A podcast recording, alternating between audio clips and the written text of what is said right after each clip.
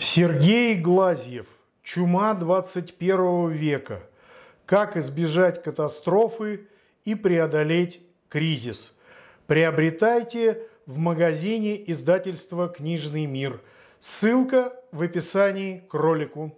Добрый день, уважаемые читатели издательства «Книжный мир». Здравствуйте, дорогие подписчики канала «Книжный мир». Сегодня мы в гостях у доктора экономических наук, академика Российской академии наук Сергея Юрьевича Глазева. Сергей Юрьевич, добрый день.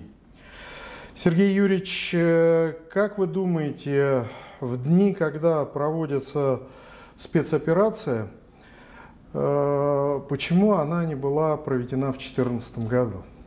Ну, вы знаете, вопрос, наверное, не ко мне все-таки, потому что я-то как раз э, настаивал тогда, что если мы не возьмем весь юго-восток Украины под, свой, э, под свое крыло, скажем так, речь не шла о присоединении к России, э, то американцы в достаточно короткое время вложат деньги, силы, технику в украинские вооруженные силы, модернизируют оборонную промышленность, и смогут выставить э, полмиллиона человек, значит, заряженных русофобией, э, что, собственно, и происходило на наших глазах все эти 8 лет. А вот, но тогда, вы помните, была русская весна, и был подъем, и люди ждали освобождения э, до тех пор, пока она не была прервана чудовищным преступлением в Одессе. В общем-то, не было практически у меня лично сомнение, что э, весь юго-восток Украины, все эти восемь областей готовы были э, выйти из-под контроля нацистского режима, который только, только начинал формироваться в Киеве. А без южных и восточных областей Украины э, не, не было бы возможна никакая милитаризация. Потому что оборонно-промышленный комплекс – это именно южные и восточные области. Во-первых, квалифицированные кадры тоже там собственно, один Киев э, с отсталой Западной Украины, конечно, не представлял какой-либо серьезной угрозы. А, поэтому, э, ну что говорить, время упущено, тогда не нужно было никакой операции, они, бы, они сами к нам шли. Вот. Вопрос конфликта с Западом на тот момент, в случае, если бы референдумы были проведены э, по всем южным и восточным областям, Э, это вопрос уже оценки политических рисков. Э, тогда было принято решение, что лучше с Западом не конфликтовать уже до такой степени, как сейчас, э, потому что они гарантировали признание Крыма российским, гарантировали соблюдение международного права. Ну, западные партнеры, как всегда, обманули, чем они занимаются общем, постоянно в нашей истории.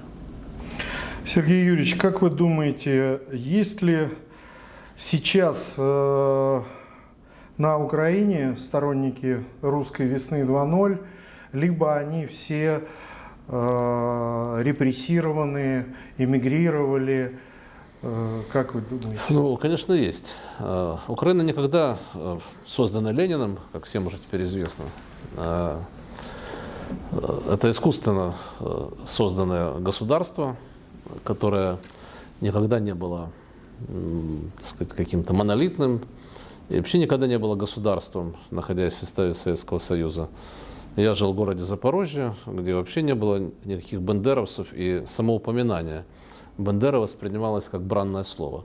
Если кто-то кого-то называл бандеровцем, то мог бы по морде получить. Сказать, настолько там было э, ну, такая естественная, что называется, презрение, ненависть э, к украинским нацистам, э, которые, как мы знаем, в годы Великой Отечественной войны исполняли самые чудовищные преступления. Сжигали людей, расстреливали их. Э, ну, в общем, э, даже гитлеровцы их не ставили на линию фронта, потому что они единственное, что могли делать, это вот убивать, насиловать и грабить.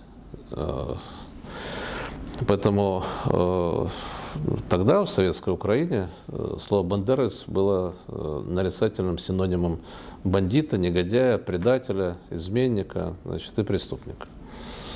Э, как смогли из этого понятия сделать некий символ для нынешней Украины, для меня это большая загадка. Как можно было так промыть мозги населению, чтобы они очевидного палача, преступника и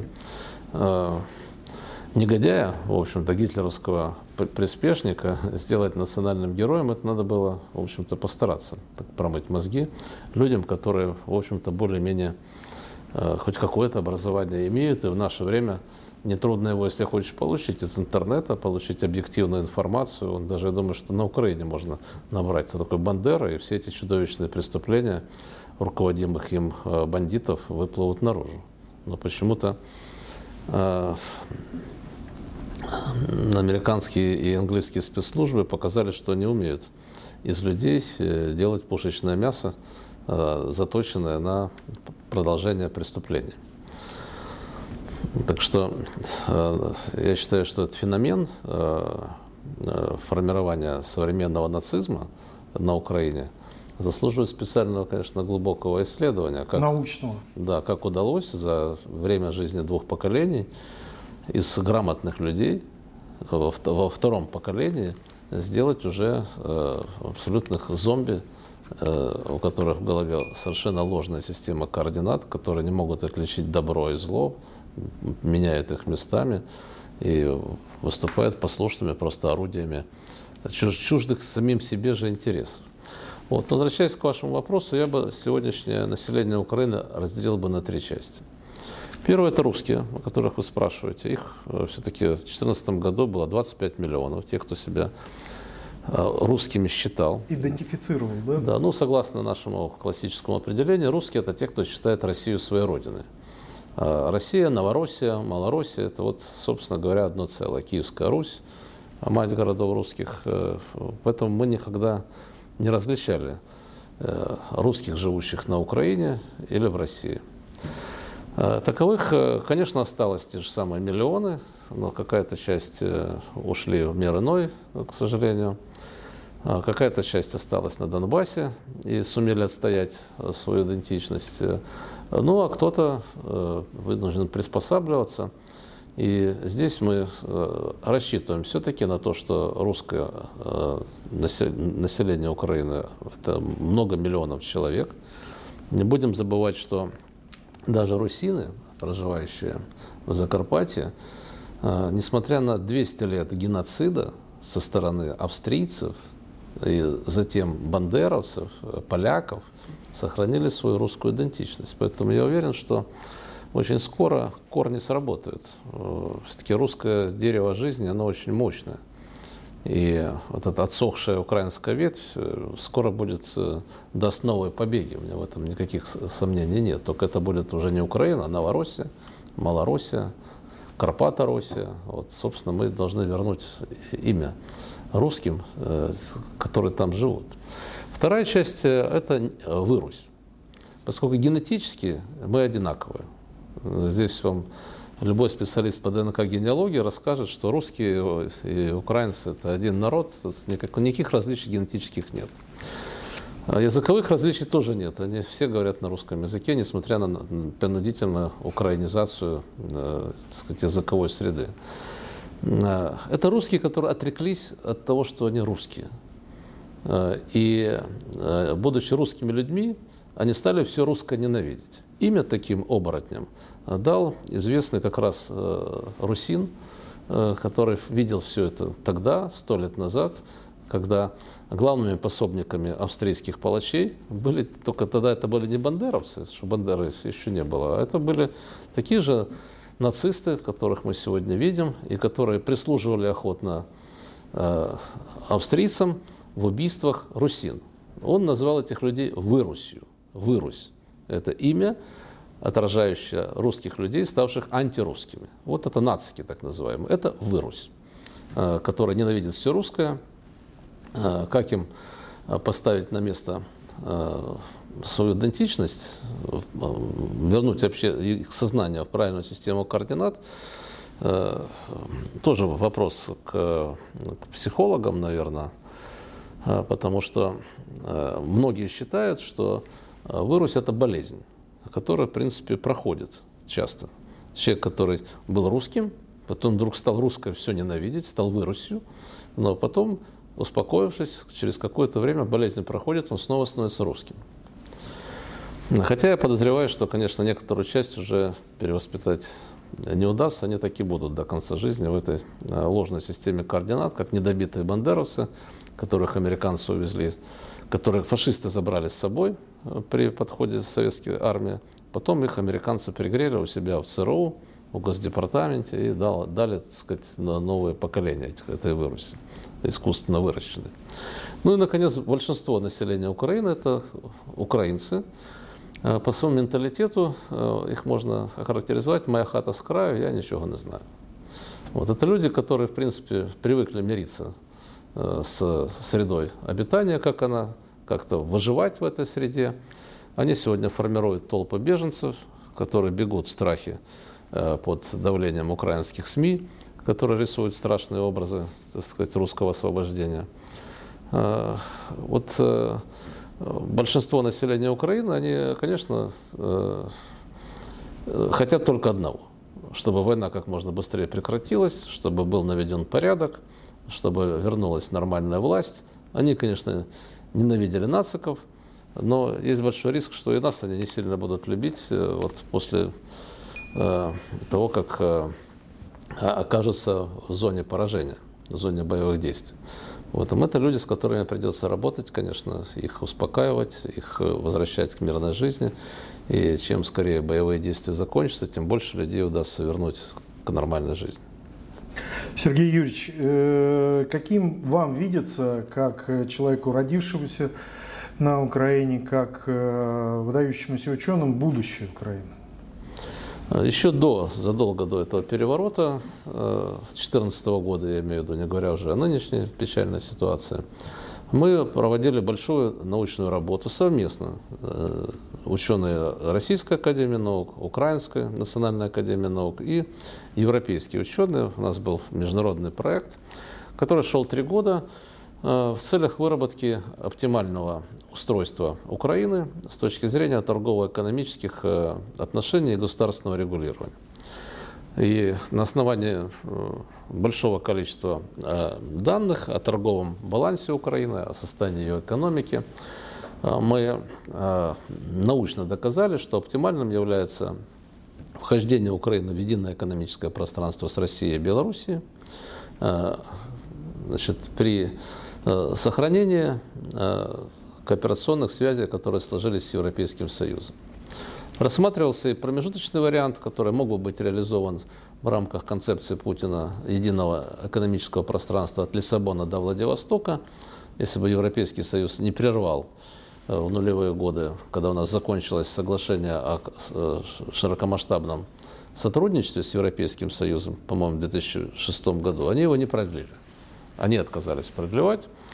И в итоге вот эта идея создать единое экономическое пространство с Европейским Союзом по вине Европейского Союза была, не, не была реализована. Но она была бы, конечно, идеальной для всех, с тем, чтобы мы имели отношения свободной торговлей, которые бы позволяли расширять кооперацию, использовать совместные инвестиционные э, возможности э, и финансовые, и технологические. Э, но вариант отрыва Украины от России был самым негативным. Это прямые потери Украины и экономическая катастрофа. Что, собственно, и произошло. Ну, если говорить по тем цифрам, по тем ценам, то вариант Украина в нашем таможенном союзе это плюс 10 миллиардов долларов э, ежегодного прибавки торгового баланса, а отрыв от таможенного союза даже при свободной торговле с Европой это где-то минус столько же в торговом балансе. Это существенно, это порядка ну, половина украинского товарооборота. И, а, к сожалению, реализовался негативный сценарий в самом худшем виде. Значит, Украина присоединилась к антироссийским санкциям. В 2014 году были оборваны все э, торгово-экономические отношения. Вот сейчас мы переживаем с Европейским Союзом оборванные отношения. Но это, я вам скажу, ерунда по сравнению с тем, что мы пережили в 2014 году, когда были оборваны связи с Украиной. С Украиной у нас была очень разветвленная кооперация. Тысячи предприятий работали вместе по общим технологическим цепочкам. Все наше авиастроение, э, машиностроение в целом, э, многие отрасли оборонного комплекса, энергетическое машиностроение, химическое машиностроение, это все, в общем-то, было связано с кооперацией с украинскими предприятиями. Вместе мы были большой силой. когда эти связи оборвались, ущерб, который понесли наши страны, составляет по 100 миллиардов долларов каждая. Вот сейчас там считают ущербы европейцы от разрыва связи с Россией, но разрыв связи между Россией и Украиной в 2014-2015 годах э, дал больше ущерба нашей экономике, чем разрыв сейчас связи с Европейским Союзом. А для украинской экономики это вообще оказалась катастрофой. Потому что после разрыва связи с Россией, конечно, никакие э, там э, свободная торговля по ряду позиций с Украиной не могла их компенсировать. Поэтому Украина потеряла одну треть производства практически за два года. А, огромное количество людей эмигрировало в самом таком работоспособном возрасте.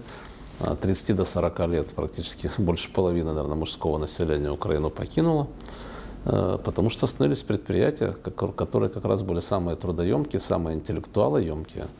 И люди разъехались, кто в Россию, кто на Запад. И то, что мы сегодня видим вот эту оголтелую нацистскую русофобию, это в основном результат резкого падения культурного и образовательного уровня, потому что лучшие, наиболее образованные люди уехали уже после 2014 года.